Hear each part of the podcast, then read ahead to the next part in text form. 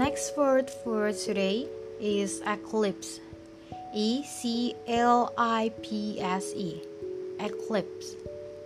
Eclipse can be an adjective or verb. Literary eclipse means obscure or blackout from light. Arti dalam bahasa Indonesianya dari eclipse adalah gerhana. For example, the sun was partially eclipsed by the moon. Sebagian besar dari matahari sudah tertutup oleh bulan. And if you know, for your information, there are a lot of type of eclipse. For example, lunar eclipse, artinya gerhana bulan.